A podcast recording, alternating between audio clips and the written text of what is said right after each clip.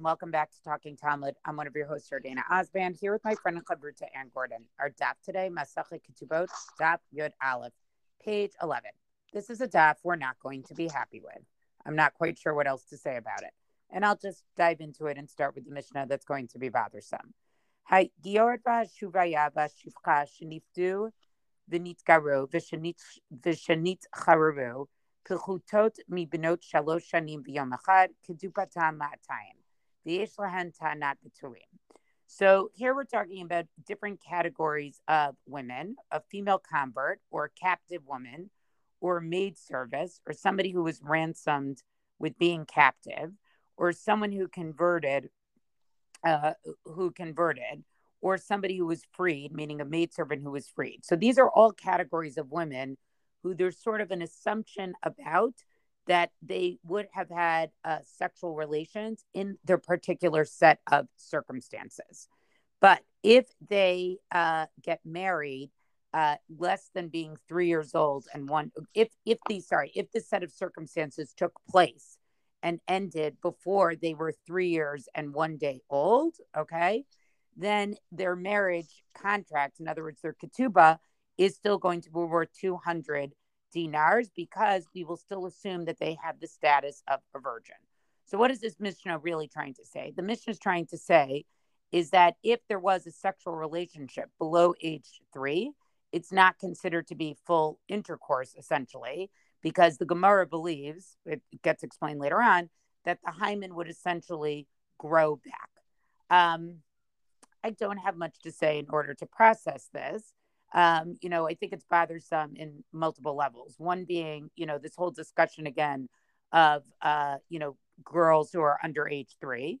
Um, the second level being, you know, I think these are all categories of women who are basically mistreated, or there's a uh, an assumption of, you know, promiscuity. So how could they possibly have stayed uh, a virgin? Um, and then it goes on to say, the Yeshlaim Tana Abditulim but they are subject to a claim of their virginity. Because, in other words, if we're going to assume a status, we give them a status of virginity, uh, then that that status can also be contested. And that's basically the Mishnah. It's a very, very short Mishnah. Um, and do you have anything to say? Because I don't have anything good to say here. Um, I don't think this bothers me as much. You, um, for starters, oh, interesting. Okay. I think that the the three year old thing is a parameter, and I think that we, I, I that's what it is. It's there to be a definition. So whether three is the right age or whether that should be older or younger, we talk about different generations and different eras. And we could also talk about the fact that there are a lot of sickos out there and that it's be not too young for for again for as a definition in terms yeah. of anybody setting out to do this for the daughter, I think the answer is no. Even in those countries, like nowadays, when recently there was some discussion of, you know, I don't remember where Pakistan or Afghanistan or something, where the the we talked about this on the podcast at the time, where the stories broke about how um, girls were being sold for food, meaning sold off marriage, and they were minors, but they were 10 or 11, or meaning it was horrible. I'm not underplaying that at all. That this Mishnah doesn't faze me in that way because it, at this point in the Mishnaic um, structure of law, to me, it's a matter of, you know, these are the definitions, and the definition is, you know, before three, a girl isn't even a girl; she's just a baby. You know, I would say that that's how we would translate. Right. Also, it's a it's an understanding of anatomy for them. Whether that understanding is correct, they do believe, and you'll see it on this page, that the hymen would actually grow back. So, you know, it's a it, it's a it's a technical parameter for them. But again, for the modern learner, it's it just it's a difficult thing I think to read and to process. But I agree with you. I think it's not emotional for them. I think it's totally just setting up a parameter. Whether we like that parameter or that parameter sits with us is a different exactly. discussion. Exactly. Right.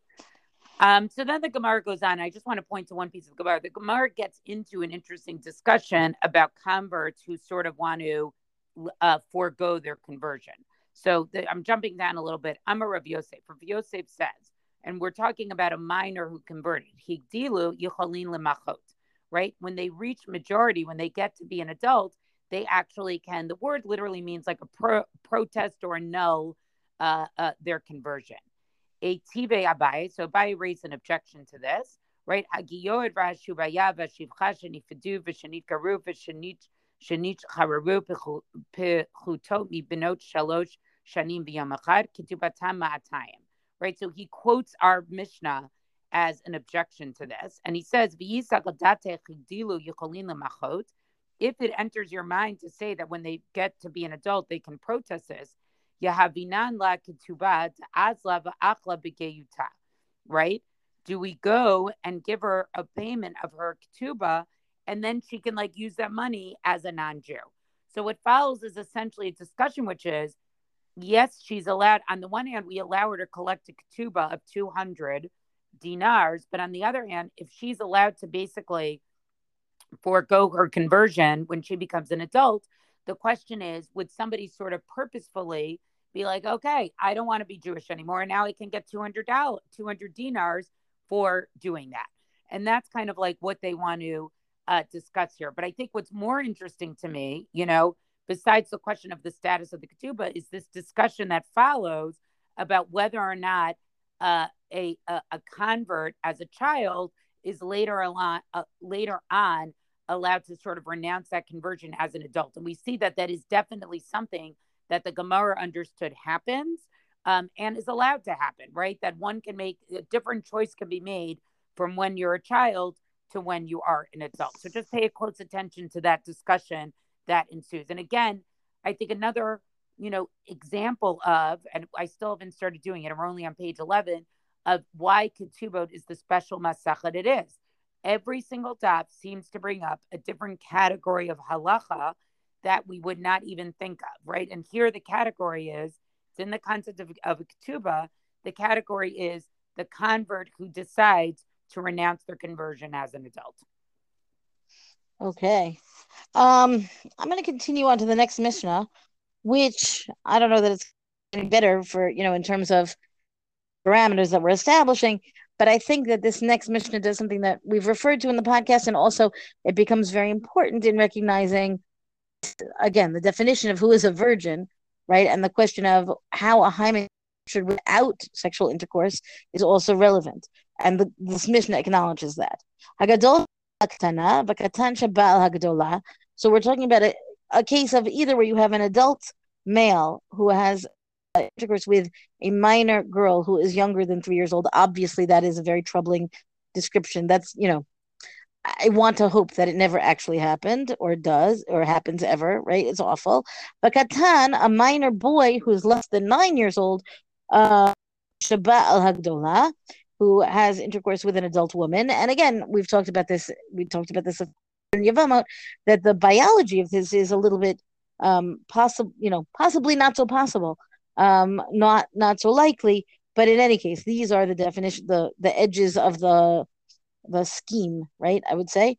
Um, eight. So again, we're going to talk about different levels of ways that the person, the a woman who is a virgin or a girl who is a virgin remains virginal. Um, umukat eitz. Umukat eitz is a is a woman or a girl whose hymen is ruptured by, in this case, wood, right? For some reason, like she's, I don't know, sitting on a fence, or we nowadays might talk about horseback riding or gymnastics or something like that. Ktubatan matayim, Divri Rabbi Meir. So, according to Rabbi Meir, none of these acts constitutes sexual intercourse for the sake rupturing a hymen to the extent that, or um, they might actually rupture a hymen, but it doesn't matter. The the halachic status of a of a betula of a virgin remains in place, and she she would you know then in in subsequent marriage she would be entitled to a ketubah of two hundred dinar at least according to Rabbi Meir. But the rabbi said that, meaning the, the majority of the people, said that the the ketubah for a woman who's a mukat eitz is only a hundred dinar because physically, perhaps in contrast to the others, her hymen has been ruptured. It is not intact. So, you know, it's kind of like saying, well, practically speaking, she's no longer a virgin, even though she hasn't at all encountered uh, sexual intercourse which is perhaps not fair to her, right? I think that this is the question, and again, like the question of how it would come to be, right? Like so she she somehow has some kind of rupture, right? And then however many years down the road, she goes and gets married and she doesn't bleed. And we've already gone through all of those cases where Chazal would work so hard to say, oh, but of course she's a virgin. She's a virgin. So we we understand that it must have been thus and whatever that gets in the way that prevented her from bleeding or prevented you from seeing the blood, but really she clearly is still a virgin. So uh, how we how a woman who's a mukat eitz practically comes to the status of not getting a full ketubah, according to Chazal, the, the majority view, is not entirely clear to me, although the Gemara will, of course, discuss it. But from just if we're just speaking from the Mishnah, it's not, it doesn't make that clear. Mana. And there's a whole bunch of other people whose status um, gets them only 100 dinar in the ketubah, specifically somebody who's not a virgin, right? A widow, a divorcee, a chalutza, um, all of them would only get 100 dinar instead of 200. And nobody can say to them, you know, oh, but you're not a virgin. They were never supposed to be virgins, right? If they're a widow or divorcee or chalutza, because they've been married before. So there are certainly cases where a marriage is not consummated, but the presumption is that anybody who's lost her husband to to death or via divorce, or in the case of a chalutza, the assumption is that there has been sexual intercourse with, you know, the appropriate male partner. Hagioret vashvuya vashifcha shendu vashnitgairu vishnishtacharu yiterot al benot shalosh shanim v'yom achad ktubatan mana. Now this is the one that I think Yodina will will bother people, right? Because here's where we're talking about the people who are it's just not fair to them where the presumption is that they have had sexual intercourse not because they were married and then divorced or whatever, but because of who they are, or just in their standing. So we talk about a female convert or somebody who is a cat or a maidservant or somebody who was ransomed, meaning you know somebody who had been a captive and is now ransomed, um, and you know again, so now she's freed. So now they're they're converted or they're freed from the bondage from the status that they needed to be ransomed from or whatever it is, right? As long as they are three years old and one old, three years and one day, then they're considered to be not virgins, and that they would only have a ketubah of 100 dinar. And likewise, they cannot be, nobody can contest them for not being virgins because the presumption is that they are not. And of course, again, we say this is not so fair because it's a, it's a virtue of circumstance, you clearly, you, this girl, you, this woman, um, lost your virginity under these circumstances. And while that may have been the dominant, you know, a, there may have been good reason to assume that, I still feel like it's not really fair. Like, talk to the person or whatever. I understand lie and they want to avoid that kind of thing, so they start with just, you know, what what are the norms and let's function on, you know, a basis of consensus or a basis of average. It still seems a little unfair. Yeah, I, you know, I, I I think you said everything that there is to say about this. These are, I think we have to acknowledge these were scenarios that happened in their time. And so the halacha doesn't deal with these things by saying, um, and I think this might be what's bothersome. I think we want the halacha to say this is not a situation, morally, this isn't a situation that should ever happen. And the more I do daf yomi, the rabbis don't do they do a little bit like the way that they say like it's preferable to do chalitza than yibum at all right? But more often the attitude is okay these are the situations we encounter in the world as we know it as the rabbis see it maybe as the torah saw it. And so therefore what's the halacha going to be about those scenarios about those particular situations right? Instead of saying like this is something that should never happen. That's not the halachic uh, attitude Right. To say the one other thing that I want to comment on, which happens in the Gemara, I'm going to comment off the daf um, without reading it inside, is that this question, and I because I do think that this is this introduction of the mukat eitz is, you know, important. What happens is that if a woman who is then, let's say, she's accused of not really being a sword, she says, "But I'm a mukat eitz," or even she says in advance. So then the question is, you know, now we're in a status, uh, we're in a category of I would say believability, all kinds of other things, which is when you when you are modeh b'miktzat, meaning when you acknowledge a portion of something, are you are you then presumed to be guilty, not guilty, you know, like, or or can we say, well, you're saying this, so it must be that you're, since you're only part of it, it must be that that part of it is true, right? If she says, you're right, I didn't bleed, but it's because mukat eitz. As right, I didn't bleed, but I don't know why, because really I'm a virgin.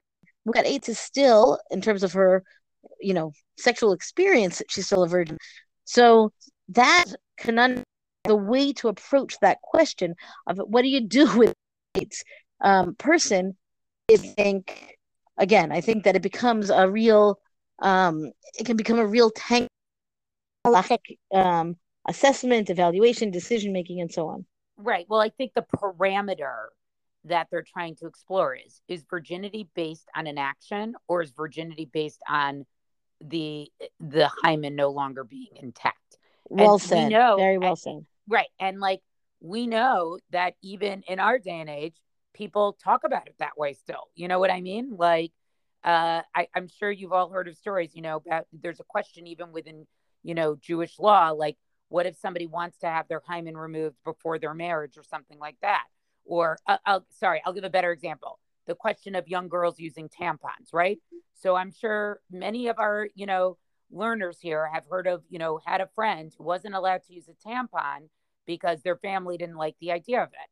So this is sort of a persistent question. You know, the feminist part of me is upset about it. Uh, that you know has been there throughout the ages. What what uh, throughout the ages? What gives you uh, that particular uh, status? And so I think that's really what the discussion here is on, on the daf itself. That's our DAF, discussion for the day. Thank you for joining us. Rank us, review us where you get your podcasts. Come talk to us on our Facebook page and tell us what you think of this stuff. Thank you to Rabbi Michelle Farber for hosting us on the Hadran website. And until tomorrow, go and learn.